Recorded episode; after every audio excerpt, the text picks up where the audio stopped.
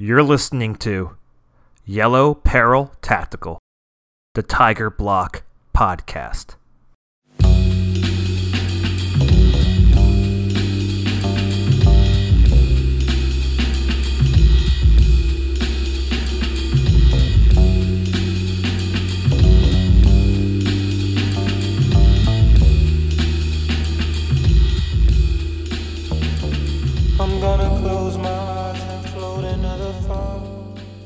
Hi, welcome back to another episode of Yellow Peril Tactical, the Tigers Block podcast. I'm your host, Soju Operator, and I'm joined with my other collaborators with uh, YPT, Snow. Say hi, Snow. Hi everyone, this is Snow, she, they pronouns. Uh, all right, Soju Operator, also uh, uh, he, him pronouns. And I'm joined by John Chinaman. Hey y'all, John Chinaman here. I really appreciate being described as a uh, you know collaborator. I like that. It sounds sounds you know cool. and our we have a really cool guest on for today, and that is Odie. Also goes by on Instagram, not your boyfriend. But Odie, go ahead and uh, introduce yourself.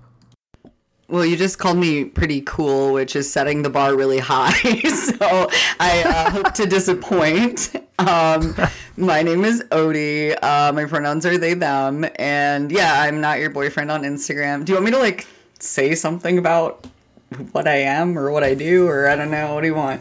Yeah, cool. Yeah. So yeah, uh, I mostly, I guess, I'm a memer. I do, I do memes on the Instagram. Uh, you know what the kids are doing these days. And then um, I also am a writer. So I write zines and then I write pieces for different people who are willing to pay me to do that. And then I also identify as like a harm reductionist. And I'm also a firearms instructor, uh, as inactive as I am in doing that currently. Yes. So that's a short little blurb about my uncoolness. Uh, don't sell yourself short. It's it's great to have you on because I think that one one of our major goals this podcast is to connect more with other leftists doing great work that you know we don't know about or see every day.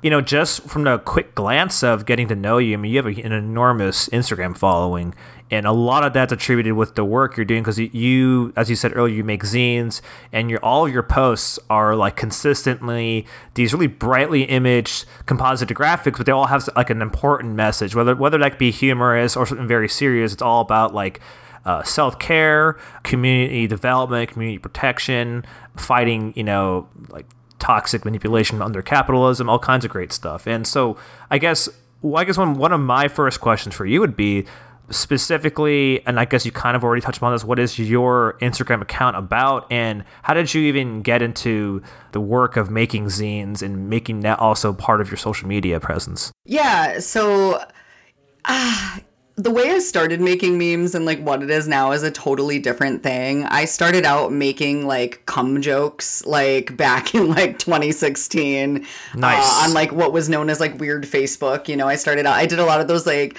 emoji like chain message memes you know what i'm talking about like send this to eight you know whatever yeah like get 12 back and daddy will give you cummies all night long like it was so cringy Hell like, yeah. that's how i I started forward out those. I forward those today to my friends, so that's pretty dope.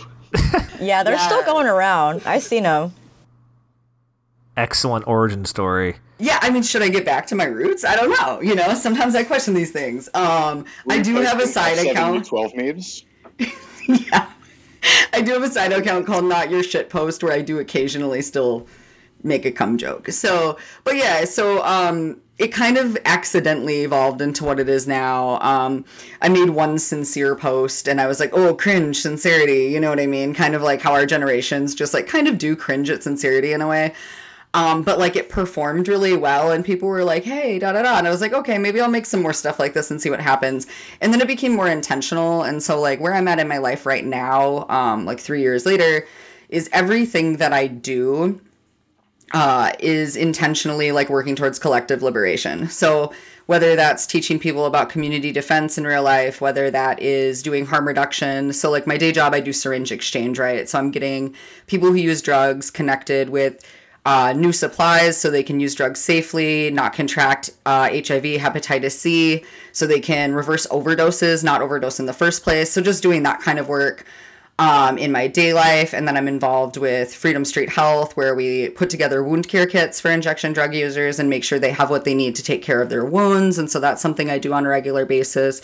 We also do lots of education and stuff. But the meme page is like this different piece of it where it's like I see a lot of particularly leftist community recently, we're touching on all the bases, right? We're not just doing go shoot, go practice. It's also like grow food, right? Learn medicine, right? Like we're getting all these pieces of like how do we care for community and how would we be able to take care of each other um, you know, no matter what, right? Outside of these systems that are set up to fail everyone. So I want to take that another step further and like how can we not just improve our material conditions, but how can we imp- improve our emotional and mental conditions?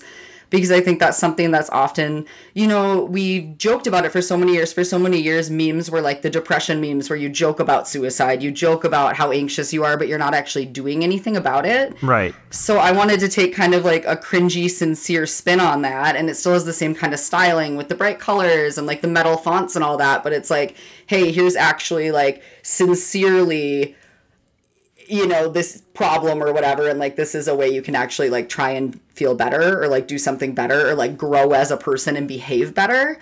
Um, and I think that's a huge piece because, like, fuck, if we don't see our movements fall apart from interpersonal conflict, not being navigated properly, like that's a huge problem.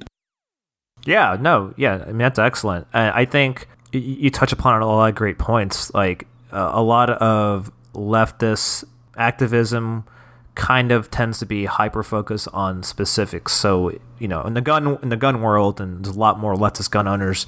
Uh, I, I I feel than there were a year ago. A lot of us become too hyper focused on the defense aspect, which is great and totally worth going into, but also like you know there's that. So I mean, I even saw a meme about it where it was like, you, you know all this stuff about guns, but you don't know how to stop bleeding, right? So how to stop the bleed, or uh, what's your solution under a genuine survival situation? Like, do you know how to actually grow your own food? Do you know how to uh, like navigate within your own area, etc. So like what your work is do, you know doing is very underrated underappreciated and uh, i guess I'm, i would have to assume like a lot of that's also uh, relatable to your audience seeing as you have so many followers I, I um I, haven't really checked all the engagement but you must get crazy engagement per post uh you know with whatever topic you're talking about Yeah, definitely. Like, I feel like, you know, it's at least 10% engagement is usually what you want to see if you have like authentic followers. And I get at least that. Like, I get usually about 50,000 story views on my stories and stuff like that. So it's a lot. Um, but the thing is, is, you know, I look at like my uh, demographics or whatever of who's following me. And I even ask questions in my stories, like to kind of feel that out a little better than Instagram breaks it down. And I thought that most of my followers were young straight girls, but I don't think that's true anymore because uh, I guess over 80% of my followers from 40,000 that responded identify as some kind of queer or gay. And then uh, over 40% said that they don't identify as cisgender. Uh, and around like 25% said they identify as explicitly trans. So I was like, that's dope. Like, I'm reaching my own people. Like, that's super cool. But um, at the same time, it's like, I do have a lot of like cis heterosexual followers. I do have a lot of teenage girls who follow me. I have a lot of people across like a very wide span of like ways of life. And I have a lot of people that like, think guns are bad that follow me too. And I've had a lot of people that have changed their perspectives on those things through, you know, hearing me out, which is really dope too. Like being able to like access people via, I don't know, whatever kind of way I do. And then I can talk about these other things like capitalism and I can talk about gun ownership and community defense. And they're like, oh, wait, maybe this isn't so ridiculous. Yeah, I mean, r- r- right on. So we we spoke about it, or you spoke about it just now. So within where you're located, and that's Minneapolis, correct? Yes, Minneapolis, Minnesota. You briefly mentioned it before the organization and things you've done, uh, Atlas Defense, Freedom Street Health, and I guess we'll just break it down really quick. What got you into the the practice of firearms, you know, ownership and shooting, and then eventually training? Yeah, so I've always been a pro gun leftist. Um, that's just how I've always been. I originally like learned how to shoot from my cousin when I was like 12 and I was like living with my aunt on the reservation for a short period of time because they took me in instead of uh, letting me go to this court ordered boot camp situation. So that was cool. But I mean, that wasn't something that really became a part of my life. I'm from the inner city, North Minneapolis. Like, that's just not something I really had access to.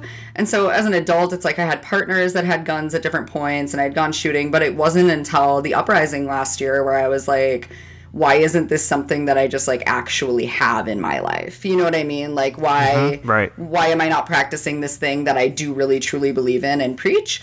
Um and so it was actually myself and a dear friend of mine who used to be anti-gun who was like, I've actually changed my position on that. I feel like so we that's happened to a lot of people in the past year or two alone. Yeah, and for her particularly, it was, you know, she came from a different background than me. I came from a very poor working class background. I was homeless a lot. I was incarcerated. You know, there were a lot of things that happened to me. My father was formerly incarcerated. Like, I lived the kind of life where I understood it a little different. But she came from, like, more of, like, an upper middle class background. She lived in upstate New York. She never really had to, you know, view things the same way that I did. And so it kind of just was, like, a change for her. And so we both just kind of dived in really deep, started learning as quickly as we could. And then we were actually like fundraising to start a queer and BIPOC like firearms instructor group with uh, two of my former roommates. Uh, and then we didn't need to do that because we were introduced to who is now my mentor, um, Mark Manuel Holly. He's the owner of Atlas Defense um, I was introduced to him and I was like, this dude's really cool. And that was when he started. It was originally just his business where he did firearms instruction. Um, but then he was like training more people and he was like, I want to have more instructors and I want us to be more of a collective and like more focused on like making sure that our own communities can take care of themselves. And so, uh, yeah, he trained me and a bunch of other people. I don't currently do permit to carry courses because it's just capitalism has me down, man. Like, I work Oh, yeah, full sure. time. Yeah, right. Like that's the thing. I work full time. I have so much going on, and I have to kind of like budget like what can I do with my time. But um, I do help out with situational awareness classes, which I find really valuable. I think those are uh, equally, if not more important, actually more important. That's more important than firearms training. Much more important. That's something everybody should learn. Yeah, I think that's so right. Like, if you don't also have some kind of de escalation mindset, you shouldn't not ever just jump to using your firearm. If you can, like, verbally or physically de escalate, that should 100% be your priority. You know, it's cool to be like, yo, I'm like so efficient with my firearm. Um, but what about with your words? You know? Well, that's the thing, right? Like, isn't the goal to not have to ever use the firearm? Like, to me, that's the goal, and like Right. that's how that's the approach of Atlas Defense and teaching is like your goal is to actually not even want people to walk out of the room with their permit to carry. Maybe talk them out of getting their permit to carry in a lot of cases. Like maybe some people don't really actually need it. Um, or maybe they were seeking it for reasons that aren't necessarily the best. And so it's like getting people to question those things. Is this something that's actually safe for me to have? So that's something else that we talk about is like actually having people consider like, what is your mental health?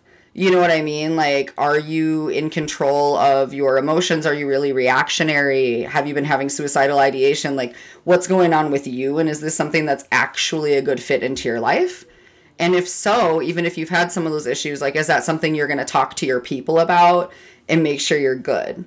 But to kind of get back to the question, what ended up happening with the money we had fundraised is we decided to turn that into a mutual aid fund. So what we're doing with that now is um, when BIPOC or trans folks go through a permit to carry course with Atlas Defense, if they don't have the money to pay the application fee to the state, because in my state it's $100, that's a barrier you take your permit to carry class and then you have to pay $100 to the state to get your permit to carry. That blows. yeah, it does, right? But so um, we called it Earthwind Gunfire. And so now what Earthwind Gunfire does is if somebody takes the course through Atlas Defense and they need the assistance paying that fee, we just Venmo, Cash App, PayPal it to them, whatever. All they have to do is be like, yep, I got my cert through the course. We'll be like, here's your hundred bucks, go do your thing. You know, because that shouldn't be a barrier for anybody. That's great. No, that, 100% agree. That's a big thing in my state as well, by the way. The uh, Right. the the fees you pay for the class, you pay for the licensing, you got to go get fingerprints. Massive barrier. And here in my area, there is no open carry. The only way to carry a gun, I mean, not that most people even want to open carry, but the only way to carry a gun outside your uh, outside your house is concealed carry. So with those fees, I mean, you're absolutely right. That's a great initiative in, in getting people owning firearms. Yeah, absolutely. It's like, how do we expect to arm the working people, especially people that have systemically faced larger barriers? Like, let's just call it what it is. Like, when you have racism and when you have transphobia and when you have all these things, and then you're like, oh, but we need a $100. Like, it's just gun control perpetuating what it always has, which is the entire point of trying to keep guns out of the hands of people that they don't want to have guns. Well, yeah, exactly. And I, I think, you know, you telling us about your story about how, you know, you grew up with around guns, but you also grew up with a lot of adversity in your life, whether that be financial or or otherwise, right? But you also had a friend that grew up more of upper middle class, and uh, it really it really feeds into and how it informs your opinion rather on matters like guns because so many people that are staunchly anti-gun or whatever are more often than not people who come from a position of privilege because they don't understand what struggle means. They don't understand what it means to have someone to want to murder them because of how they look or what they believe in, right? Genuinely speaking. So, a position of gun control is letting someone else do the violence for them or um, right? Because they don't have to think about these problems. And I, I, think what 2020 has shown alone, a lot of liberals, you know, a lot of lot of anti-gun people drove out in millions to get guns. Because I always tell people this: when push comes to shove, you're not. It's up to you. Are you really just going to sit there and just let let someone do harm upon you? Yeah. And so, yeah, it's it's always a position of privilege to talk about gun control. Absolutely. And like what you just said about like, you know, they're in a position where they get to let other people do the violence for them. That's exactly it. Right? It's not that violence doesn't exist if you are not protecting your own community or yourself. It's that you're willing to let the police or the military or whoever it is that's helping withhold your position of privilege and power for you. You're letting them do that violence for you. And it's like, I think sometimes people really need to experience something very different. And I feel like for a lot of the middle class queers that moved to the inner city. Um, experiencing the uprising last summer was kind of what they needed to wake the fuck up to that. Because, yeah, you know, they're the same people that are like, gentrification's bad, but like they literally moved here from wherever they moved here from, or from the suburbs, or from Wisconsin. And I'm like, I grew up poor in Northside, and so did my parents. Like, and now I can't afford to live in that neighborhood anymore. You know what I mean? It's just like, yeah. what are you talking about? But, yeah. you know, sometimes they need a different experience to then realize, like, oh shit, you're not just like some violent freak for wanting to own a firearm. Like, I actually think that's okay now too. And I'm like, cool, I'm glad you also needed to be deeply traumatized to realize that that's a thing.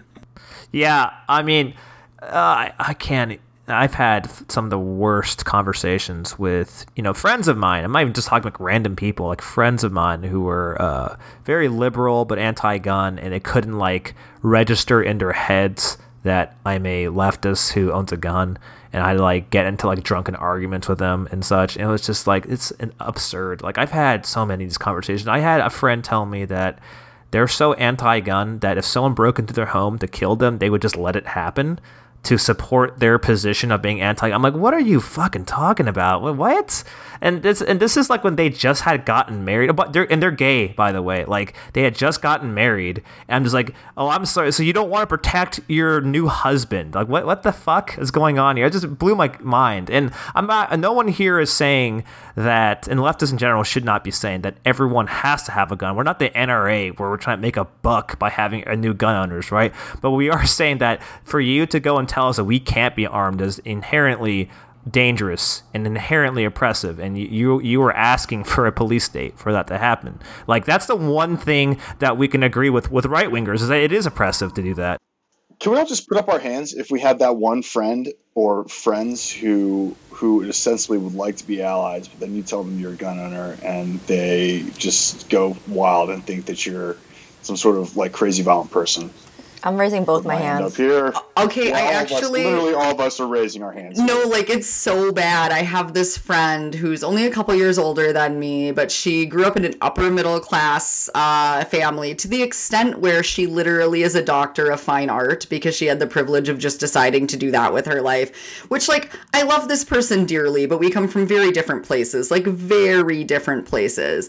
And she actually, like, she doesn't live here anymore, but she approached my friend and I in an email saying she was concerned for us because of the work we were doing with firearms and all this stuff. And we had to have this long conversation and she tried to like accuse and it was just so bad it was like almost like you're turning into an extremist like i blocked her on the internet because i was scared she was going to do that reporting me as an extremist thing you know what i mean i'm like I Jesus just, Christ. You never know. It's just really like what is happening but then i remembered that multiple years ago she got angry with a dear friend of mine for not voting for hillary clinton and called them a misogynist for not voting for hillary clinton so i was You like, gotta love yeah. red libs. Jesus I'm like, I fucking should have expected this. I don't know what I was thinking, not expecting this. Oh my god. Yeah. I once was um kind of like flirting with this guy and he was like, "Oh, you have an AR? Like, Snow, why do you need that?" And I was like, "Listen, buddy. If they got him, I got one. It's that simple." And then 2 weeks later, he was like, "Oh, can can I go to the range with you sometime?" And I'm like, "No." Of course you can. They always then want to go to the rage. But like back to your friend who's gay and married and was like, I would let them kill us. I just want to say on the record, like my girlfriend isn't allowed near guns. she is she is too goofy and will not be patient to even listen to a safety talk. Like she doesn't want to go near guns. But I'm telling you right now, if someone tries to kill us in our sleep, I'm like going to defend my girlfriend. Yeah.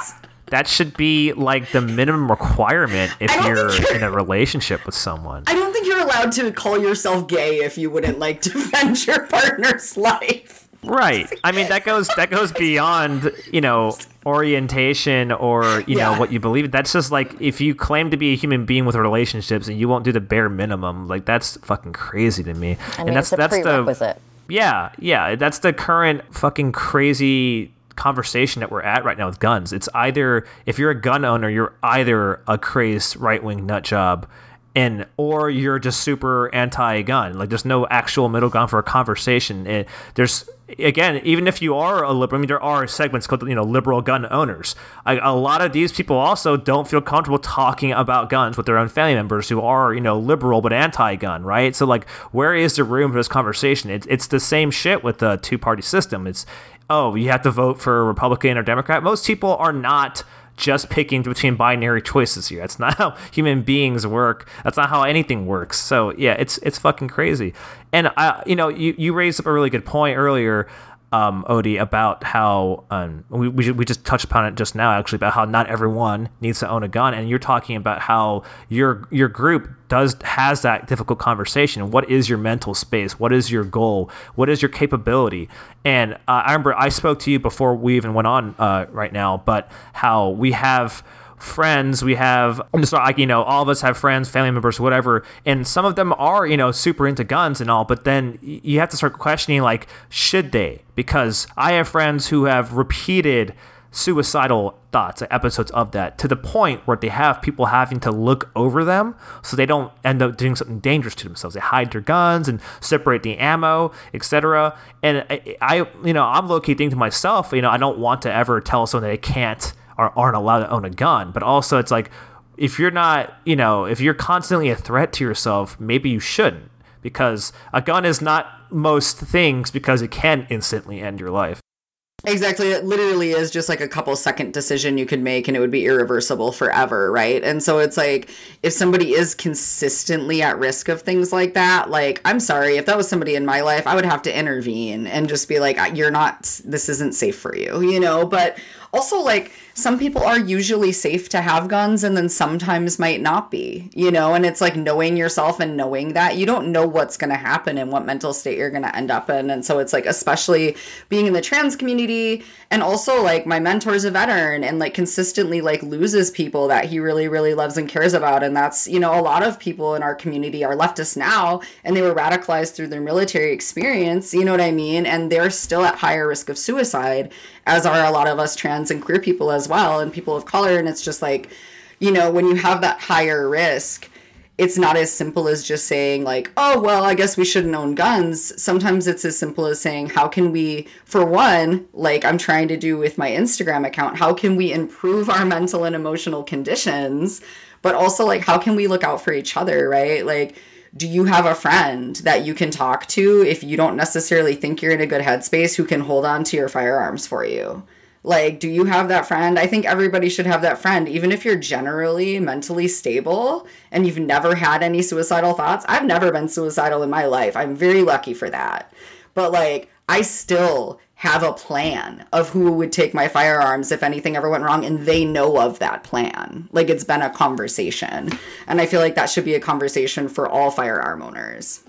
That that is excellent. That's that's not often talked about.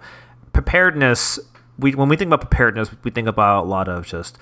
We think of it mainly in the combative setting. It's like, oh, what if someone does a rear naked choke? Well, I got to do this. What if someone pulls a knife? But you know, no one's thinking about like, what if I just shot and severed my own artery in my leg, or what if my friend needs uh needs to have their guns taken away for a, you know maybe a week at a time, or th- those are things we don't often think about. And I, I always tell people it's it's more than often than not the unsexy stuff that you should be practicing more because it could be more important. Like first aid is more likely something you're going to have to do in your life, your everyday life, than having to put holes in someone or Absolutely. right. Well, that- yeah. Well, that's the thing. So it's like, you know, I train with a firearm on a regular basis. However, I work at a syringe exchange, and where I happen to work, I work in the neighborhood I grew up in, but where I happen to work has a very, very, very high rate of gun violence, particularly the corner that I work on, like the parking lot that I work in and right across the street from it, because it's right now a turf war. And so there's a lot of gun violence that happens. I'm witness to about two shootings a week during business hours while I'm there. And Shit. at least a couple of times a month, I see somebody hit. And it's like, I have a gunshot wound first aid kit. I know how to use it. I'm always ready to run out the door if I don't see the firemen and the paramedics there before I can get out. You know what I mean? And so it's like, that is something I am much more likely going to need to use than to ever actually have to use my firearm on a person. Yeah, exactly. And what that's that's an insane statistic that you, that's something you, you witness and take part of like weekly. That's absurd. Like I North Minneapolis is that. going through it right now. Well, we always have been, but um, I mean, we've had a number of children shot and dead this year through being just in the crossfires of the gun violence. Like, it's really bad right now. One of my um, friends, closest friends, just got shot walking out of his house in the kneecap and like his femur shattered and all this. So it's like, you especially like if you live in an, or work in an area like I do, it's like you should know how to stop the bleed.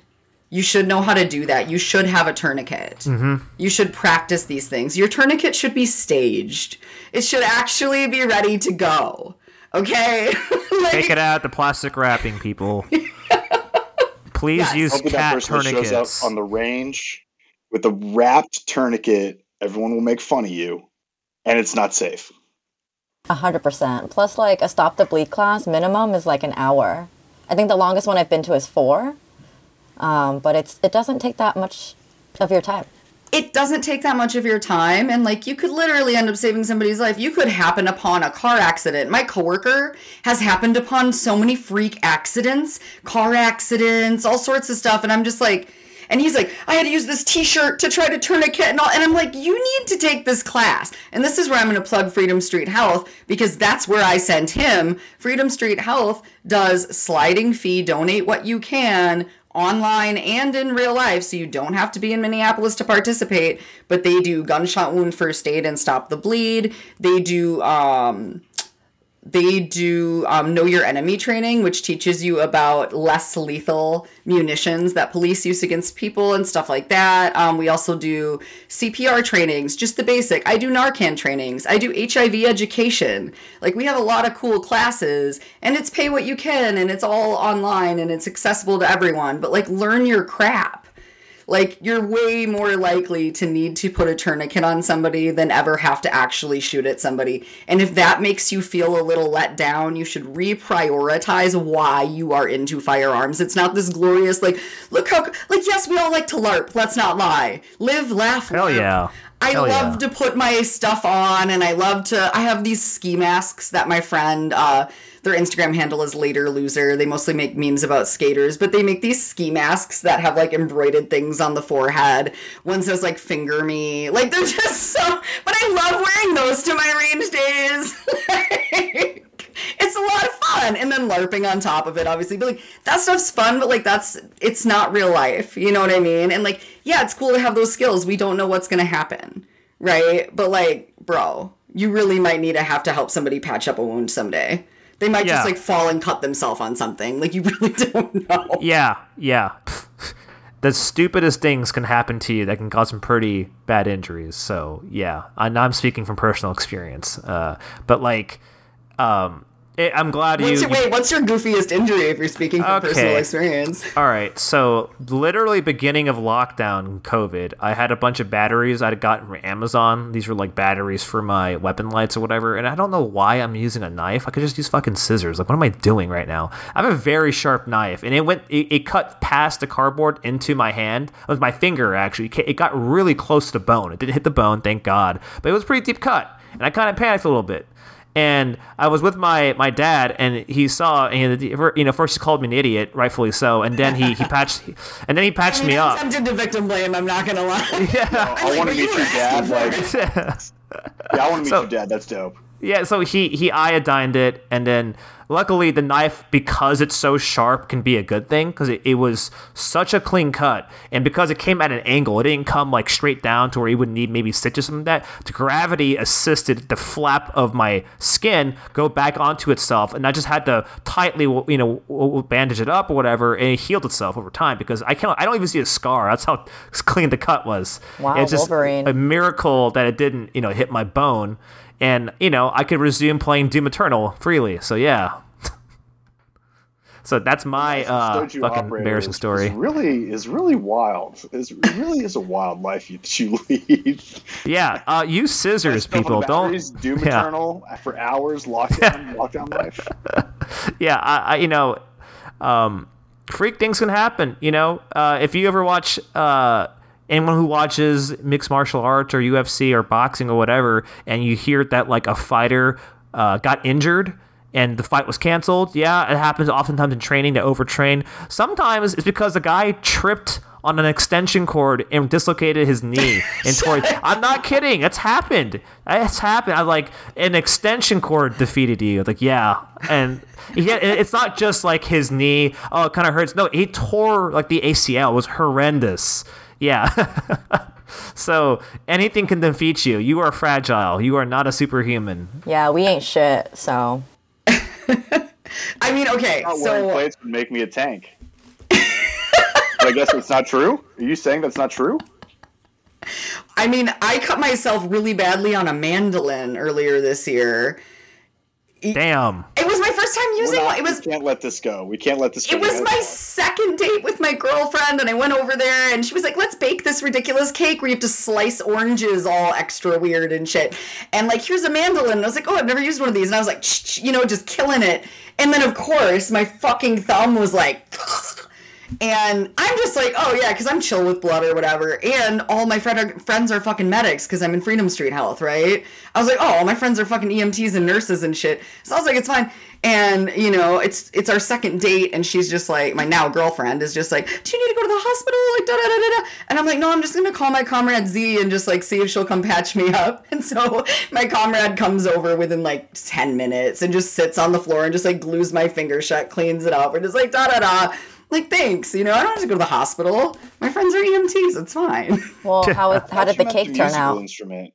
I I seriously thought you meant the musical instrument. I thought there was gonna be. Oh no, not the musical instrument. And the cake turned out shitty, but not because of me or my blood being in it. The cake turned out shitty because my girlfriend was vegan at the time, is no longer vegan, thankfully for cakes, and she decided to use one of those awful egg replacers. Egg replacer always it made it super like sticky and goopy and it just wasn't good at all. And I was like, well, I'm glad that I had a blood sacrificed involved for this thing that we didn't even really eat. but I fell in love, so that's the real story. There it is. There it is. Love through cooking injuries.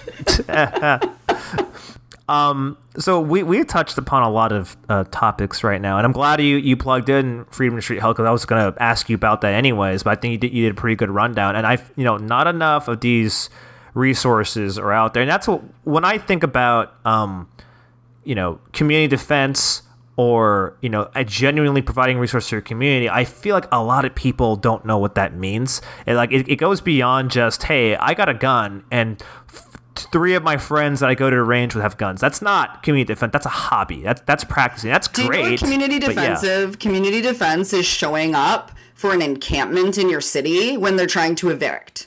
yes That's community defense. Community defense is making sure people that live outside have food and water and not just showing up and dropping crap off on the curb. Actually asking people, hey, what's your name? What do you need?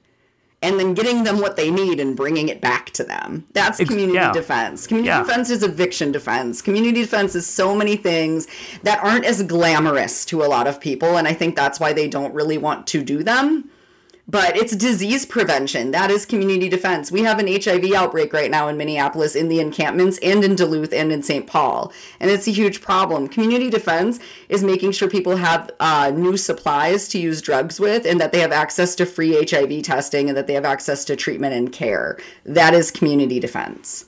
Exactly. Like a, like a small part of what I do is I consider it a component of perhaps a wider range of community defense, like t- instructing a lot of progressives slash leftist people in the use of firearms, things Very like that. important. It's very important, but you know, I don't delude myself into thinking that like, hey, that makes me the next Black Panthers, which it totally doesn't. Which I think too many people get lost in that idea because yeah, Black Panthers are great and they really did, you know, embody. Oh, we're a group of people that look out for our people, like our community. But it's not just because they ma- they marched down in Capitol Hill with, with guns. It's because they had clinics set up, they had education centers set up for their community that were that were being harassed by cops. Like that's a lot more what made them valuable to their to their community. Exactly. Like, let's play our strengths. Let's find a couple things that we're good at, get connected, plugged in, show up regularly. The other thing is don't try to do everything. That's a problem I do. Look at me. I'm like, I'm in a medic group. I was going to go to EMT school so I could be a better part of Freedom Street Health because my job pays my tuition. And I was like, I'm just going to do that.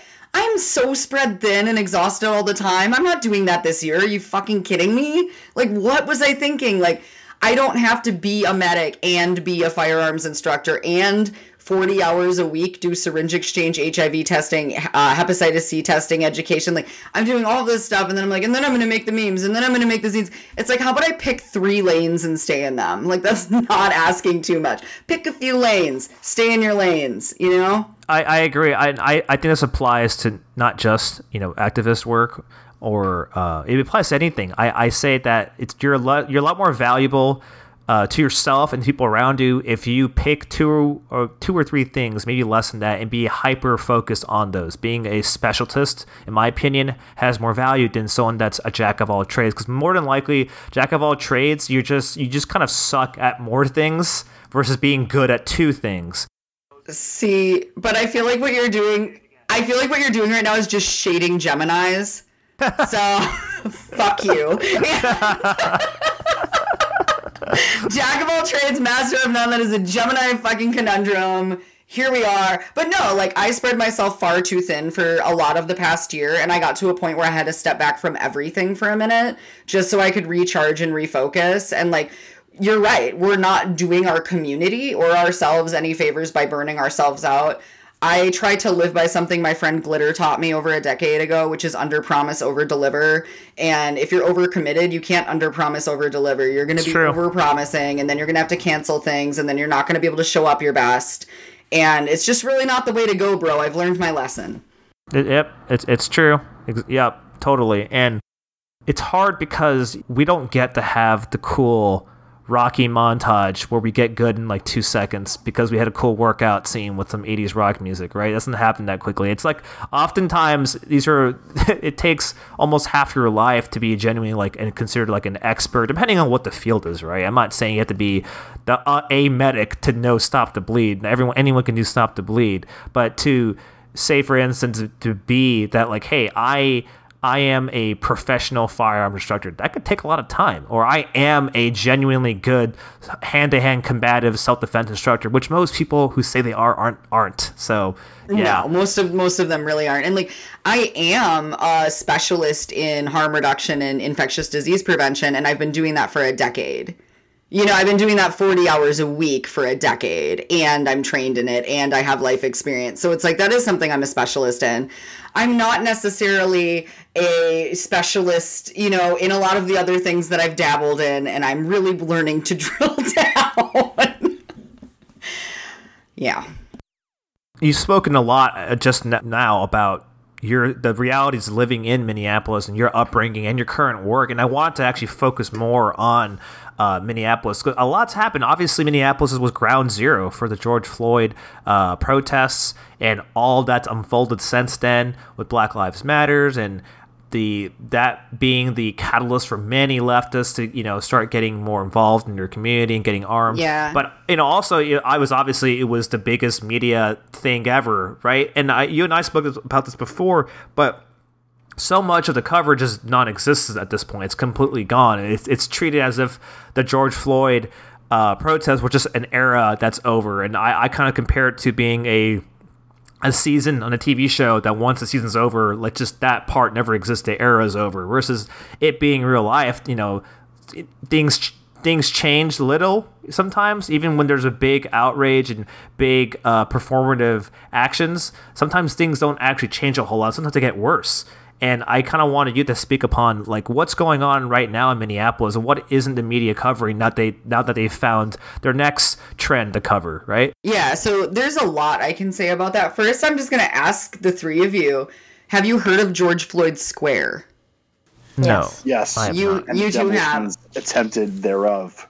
Okay. Yeah. So George Floyd Square is where George Floyd was murdered, and the street was taken over and it tur was turned into an autonomous space by community members and they made demands these are the demands that we have you know and so the thing with george floyd square though that most people don't know it still exists George Floyd Square still exists. It's still being occupied. It has been the entire time ever since the day after he was murdered. You don't Huh. hear about that if you don't Yeah. live here. My, you know, I I go by there every day. Um, I know people that live within George Floyd Square and are actively a part of it, and so it's like I see it every day. I know it's there, but I think sometimes like, do people outside of Minneapolis know that George Floyd Square is still occupied by the people? do they know that the city came and took the barricades down the same day that Derek Chauvin was handed his sentence?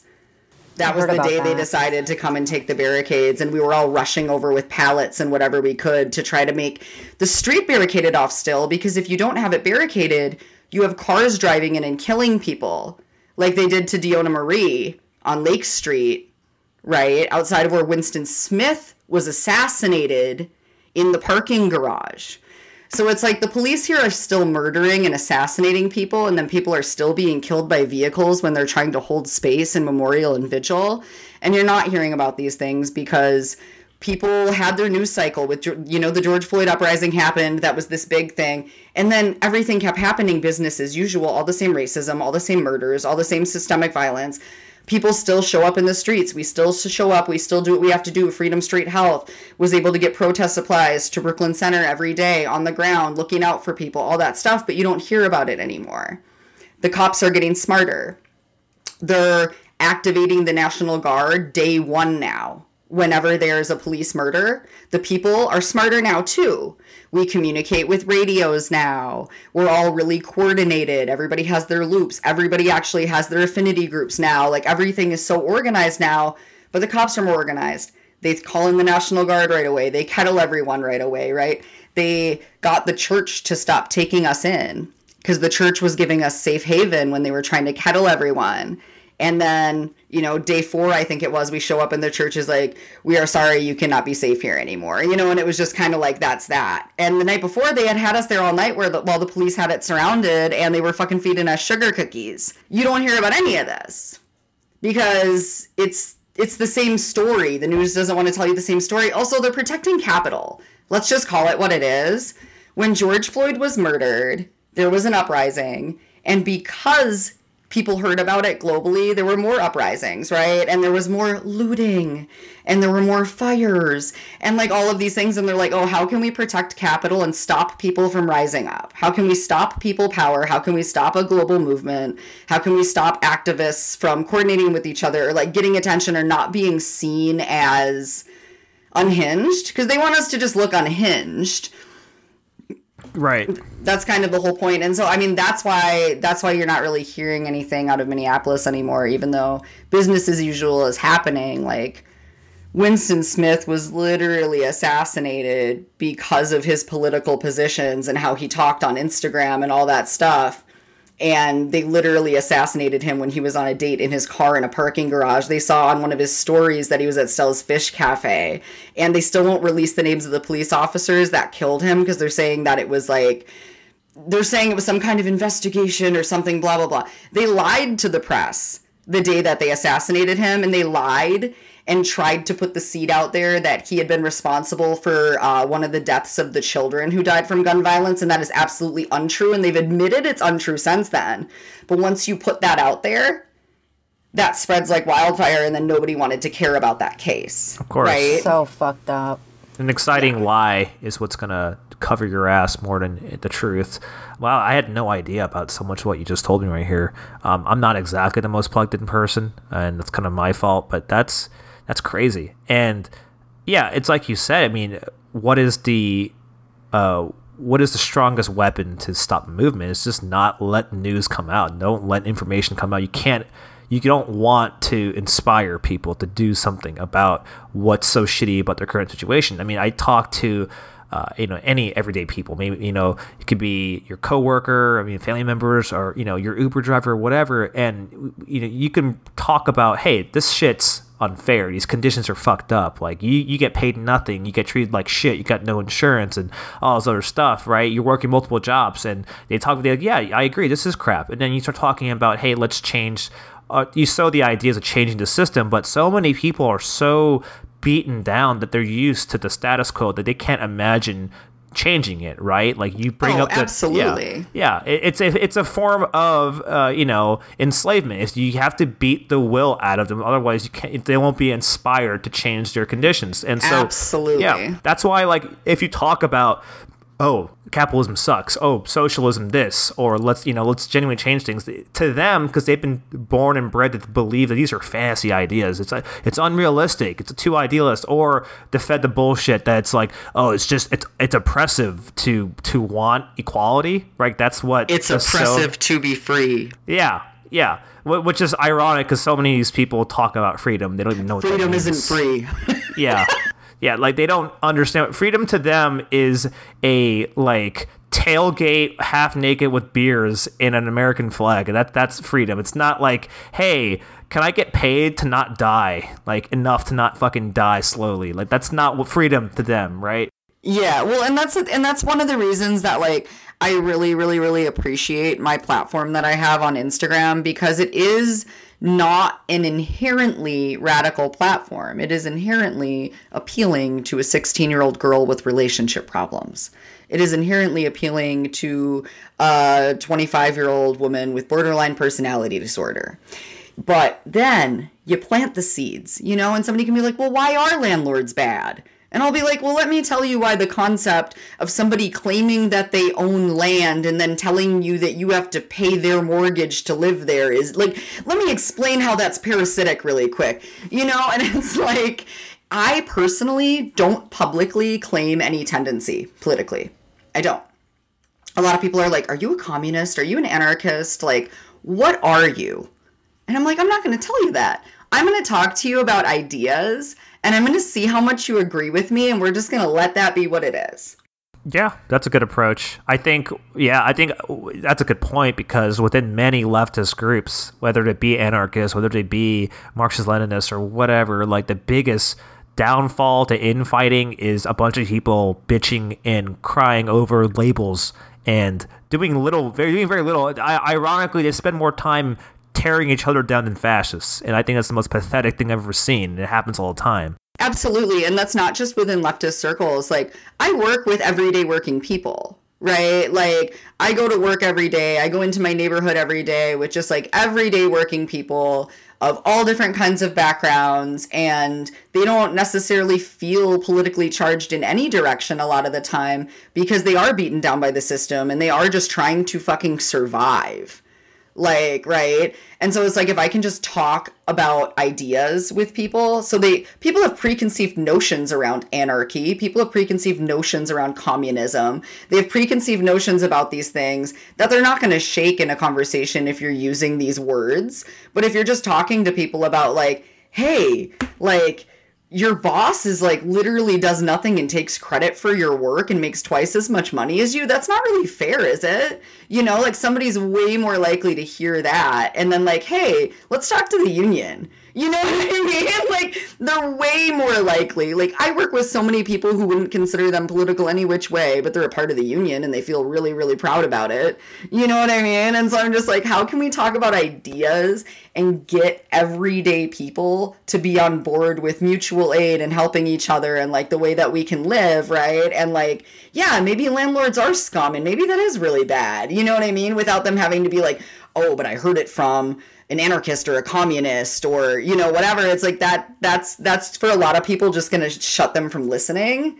And i'm not even i don't work with right-wing people or around right-wing people. I work in the inner city. It's just people that are too busy trying to survive to care about the shit that we talk about on the internet Yeah, exactly. Yeah, so that's my other fucking problem. I, I just could be its own episode. Like left, I call it left book. It's like Facebook, but it also applies to Instagram. i am well aware media. of left book Yeah, I, I spent a number of years on there, and I, I regret most of that time. To be honest with did you could you say that you left left book uh, I have not quite left left book, but I have left a lot of the uh, useless shit I, I was used to be part of, and it's like it's everyone is out here trying to you know do a dick measuring contest in terms of how much Marxist literature they know, as if that any of that ultimately fucking matters when it comes to as you just said like inner city working class people. Because if you were to go to them and be like hey did you know that like stalin's fucking great and you got to read uh, capital? Like dude I, you know even if even if they you know thought you were right. It- What? How is that helping them right now? Like you know, and that in that's that's going too far. They wouldn't even want to even hear you at that point if you're talking about style. Like, what the fuck are you talking you're about? talk about yeah, it's like that's it. not in relation don't to what they do. Like that's not that's not helping anyone. And I know so many people uh, that I met when I was, you know, I know so many people, I'll just say, involved in the Socialist Rifle Association, for instance, who are, you know, involved in different communist parties and stuff like that. And they read all their communist literature and they do all that. And they sit and they get on these communist party meetings and they, you know, talk about whatever. And I'm like, do you think that you're going to be the dictatorship of the proletariat? Like, do you think that you are this they, you know what? I'm like you're sitting in your room. You don't have any comrades in real life. You don't have any connection to your community around you. You don't know how to grow a fucking potato. And you don't know anyone else who does. Like what are you personally actually like it's this weird like self-glorifying almost like I don't know. Yeah, don't no, exactly. That, that's what I mean. I, I, everything you just said was like a mental checklist I kept in my head. I'm like this person that talks the loudest on internet forums and chat groups and constantly starts stupid Facebook Yeah. wars doesn't do anything for people and around him. Mm-hmm. Uh, reads a lot, but then applies none of the so-called theory that they read about, and they have no life skills of any kind. So I'm like, I can't imagine a more useless human being, in my opinion, other than other than a landlord. You know what I'm saying? Like short of being a landlord. body Heard it here first. Yeah, it's like, and I tell, I say this all the time. Like you're, you can be the most ardent leftist, whatever, like hardcore leftist out there, but it ultimately doesn't matter. Like I I know so many people out there that do attempt to do stuff like they want to teach medical, they want to teach firearms, but then like their their knowledge hadn't progressed 1960s, whatever. So like ultimately, you're actually just doing more harm because you couldn't take two seconds to look up your own shit. And this is my this is the same thing. It's like good intentions don't mean anything if you can't, you know, willfully back it up with something of substance. And so, you know, Absolutely. yeah. It, it pisses me off a whole lot. I'm by no means a fucking fantastic actor. As a matter of fact, I got to do more. And I, I hope to do more around my area. we all got to do more well some of us got to do less but some of us Yeah, Sounds like you need to do less. Sounds like I need to do more. I'm gonna take a fucking nap No, after like- this I love that for you. One of the things that was really exciting that you said was like, you know, you talk to people about politics, right? And then you you you talk to people about their experiences, you talk to people about politics, you talk to people about the issues in their life, and then they're like, okay, well, you know, what what do I, what do I do about it? And so the sort of capitalist realism things we were talking about before, where it's like you can't even imagine like what something else might be. You know, a person, Yeah. an ordinary person, is like, oh well, I guess I just got to vote, right? But one of the things that you were talking about earlier regarding mutual aid and you know teaching people uh, life saving skills, teaching people about firearms, these are also these are also frankly political acts. They're just not political acts that that you would think about because here in this country you learn from you know in, in school like oh yeah what is politics? Politics is showing up on november 4th or whatever day it is you know writing in whoever's name or marking that bubble and you, you you put it in there and you go home and you watch what happened on tv that's not you know that is a type of politics. That is something you can do but what's really exciting about a lot of work that you do is that that is also political as well Absolutely. I think it's much more political to, you know, talk to somebody who lives in your neighborhood who's telling you that they don't have a safe place to sleep and to actually help them acquire a safe place to sleep than it is to be like once every four years I go to a ballot box, you know. But speaking of ballot boxes, Minneapolis has a mayor election uh, coming up on November 2nd and I doubt this podcast. I don't know if it'll be out by then or not. But if you, but if it is, and you live in Minneapolis, don't rank Jacob Fry. Do not rank him. He is a garbage human. We call him Jacob Fry, the eviction guy, for a reason. He is a bad, bad, bad, bad man. He is a trash heap. And uh, do not rank him. He does not deserve to be mayor of this city. He's garbage. I'm not usually a big like vote person, you know, but like go vote for someone who's not Jacob Fry don't rank Jacob Fry. I just had to say that. I When are you? When is your elections? we have a mayoral election on November second. And y'all have a ranking system? That's so fascinating. Yeah, so you can rank up Y'all- to y'all have three. ranked choice voting holy crap Yeah, you can rank up to three candidates, and one of the reasons this election is so important is because uh, there's actually there's a lot of things going on, but like we so you know how Minneapolis tried to defund the police last year, and that was like this big 150. yeah, it was like this big news thing, and then no one ever really talked about it. It's because we have this like charter amendment where there's these non elected appointed people who get to decide if we get to vote on if there's a police force and all these things like that. And so people have been fighting to be like, hey, we want to actually be able to vote on that, or like, we want the police to be accountable to more people than just the mayor, like the whole city council. And like Fry is like, no, no, no to all of these things because he's a garbage human and he just has to go. Yo, fuck this guy. Dude, he's really, really. Also, he's so cringy. Do you guys like cringing? I love cringing. It's my I favorite love feeling. cringe shit. Yeah. Okay, if you look up Jacob Fry, um, Sweet Caroline, it's oh, it's so bad. Yeah, he made his own song. I'm sure his interns wrote it for him because it sounds like a millennial, like straight feminist girl with really short bangs wrote it. But he performs on stage and stomps around like a little toddler with a smile, like he's really proud of himself. And he does the most white guy thing you can do. He sings his own lyrics to Sweet Caroline about himself and it's really it's like the cringiest thing you could ever see and this man is the mayor of my city and I just mentally threw up thinking about this. yeah it's really bad. He, Did he, he do the thing where the chorus happens and everyone goes ba ba ba like it's in college and they're at a bar? okay i'm gonna tell you right now. I so i grew up i was one of my only white friends right? Like i didn't know i didn't grow up with many white people. I grew up in a poor inner city neighborhood. I grew up in north minneapolis like it was what it was. Um, and so as an adult me and some friends we went to this like cosmic bingo it's like late night black light bingo at the casino right i don't know whatever it was in my early 20s when i used to drink um, and so we go to this thing, and suddenly, like, Sweet Caroline comes on, and I barely knew this song at all. So I didn't know people did that thing you were just talking about, that bomb, bomb, bomb thing. I'd never heard that in my life. And yeah, no. And so I'm the only white person in my friend group at this event at the time. And Sweet Caroline comes on, and almost everyone else in the bingo hall's white, and they all start doing the like, so good, so good, so good, and the bump, bump, bump. And my friends all look at me and they go, answer for your people, what is going on? I, I got it back. It's so bad. It's so bad. I Wow, I'm like- so sorry. That's single terrible. I was like, I really don't know, but I apologize for my people. like, I don't know what this is, dude. Just just white people stuff. Yeah. It really White is people, that, white like, people. 25 years old, just graduated college, you know, trying to bring it back to the glory days. You go Yes. to the bar, band plays Sweet Caroline, all of a sudden you're like, ba, ba, ba. You know, it's. Yeah. Well, imagine a 35 year old mayor, or however old he is, stomping around looking like he pooped his pants and singing lyrics about himself to that song. And there's my mayor. Not my Yeah. mayor. I fucking hate this guy. I literally hope he chokes. But Yeah, I found the video. I'm gonna watch it after this. yo, please let me know what you think. Like DM me and like just show me cringe emojis. I want to know I ruined your night.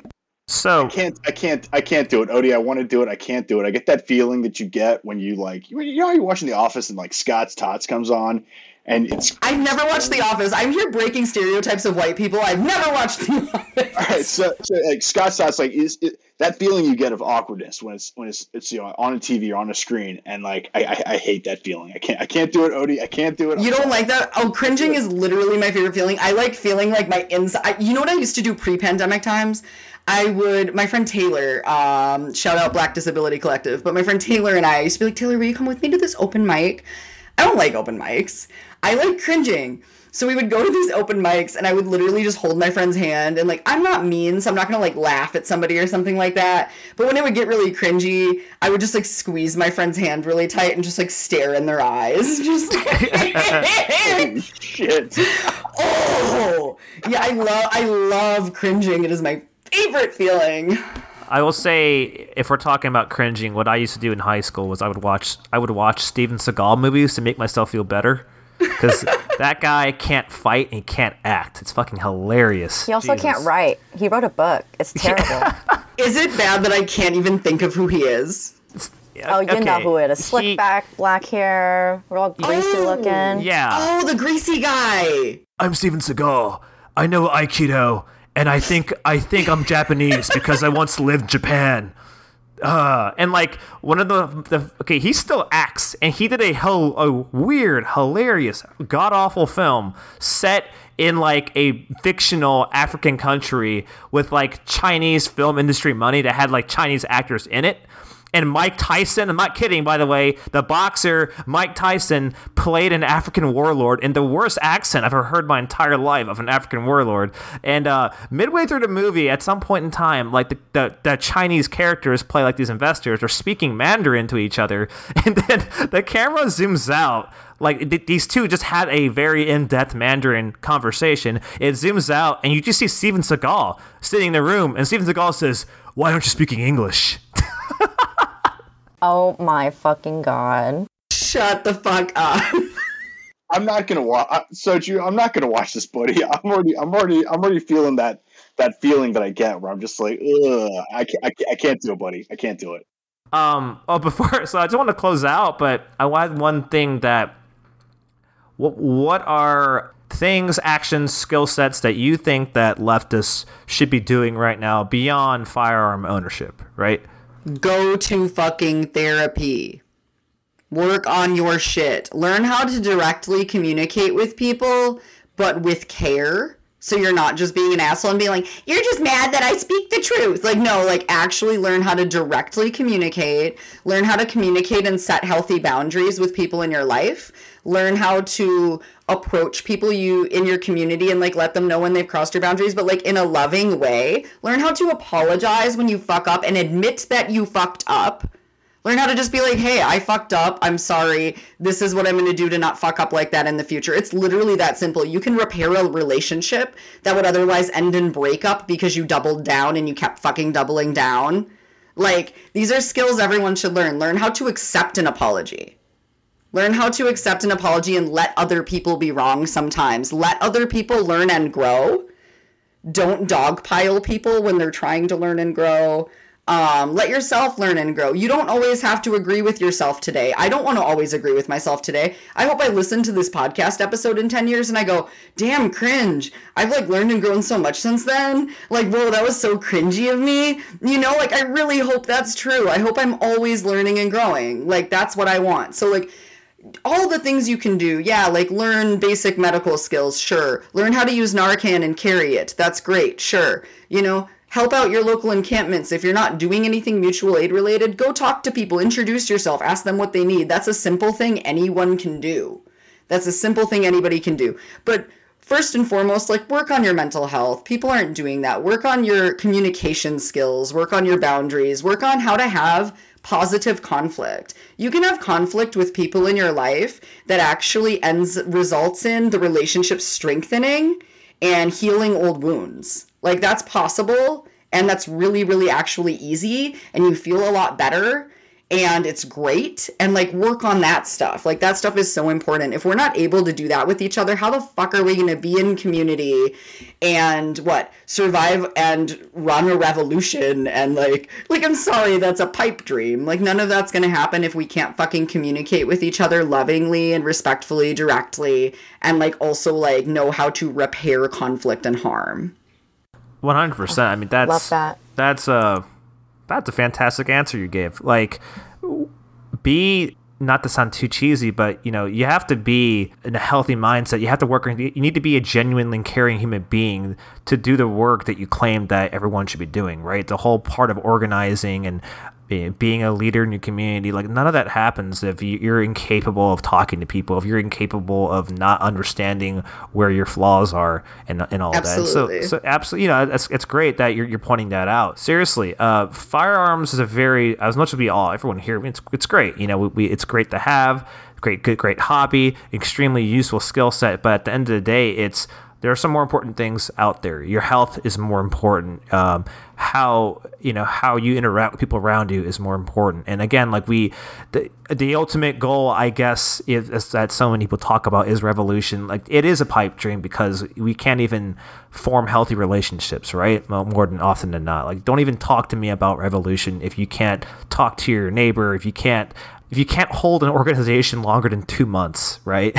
Which is way too often do I see these grand plans and groups forming, whatever, and they're you know it seems like a week later they're gone because people have to get into you know spiteful uh, debates, right? So Well, yeah, like, I mean, how are you realistically going to buy land with your comrades that you kind of just met some of them and stuff like that if you can't admit you were wrong and apologize to your roommates for not, like, pulling your weight with household chores? Like, it starts simple. It starts really fucking simple. Mhm. only you can lead the revolution. Only you can admit. Smokey, Smokey the Bear, comrade Smokey the Bear. Yeah. Yeah.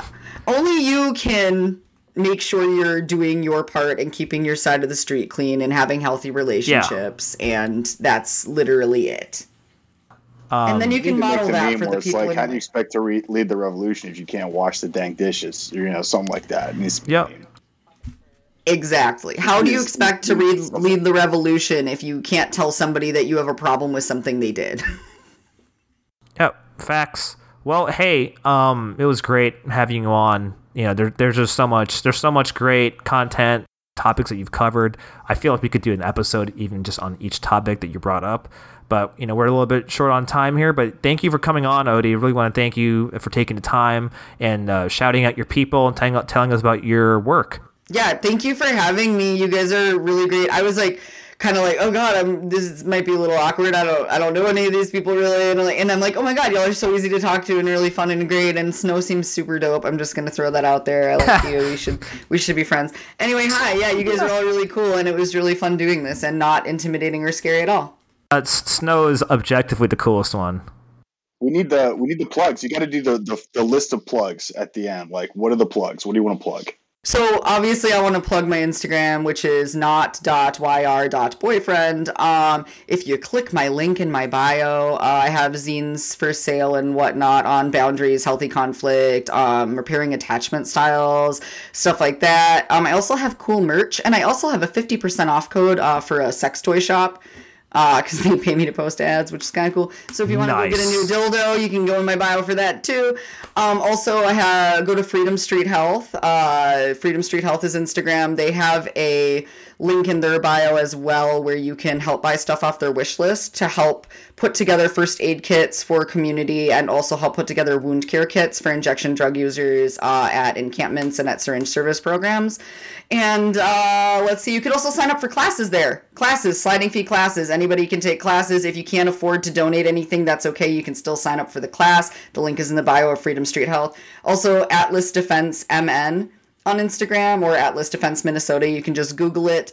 Uh, they do a lot of, uh, they have like online trigger control Tuesday classes, dry fire Fridays, stuff like that, that anybody can do online. They also do permit to carry for Minnesota, situational awareness trainings, and lots of other really cool violence prevention stuff. So those are all my uh, big shout outs, I think. I hope I'm not forgetting anything important to me. All right, awesome.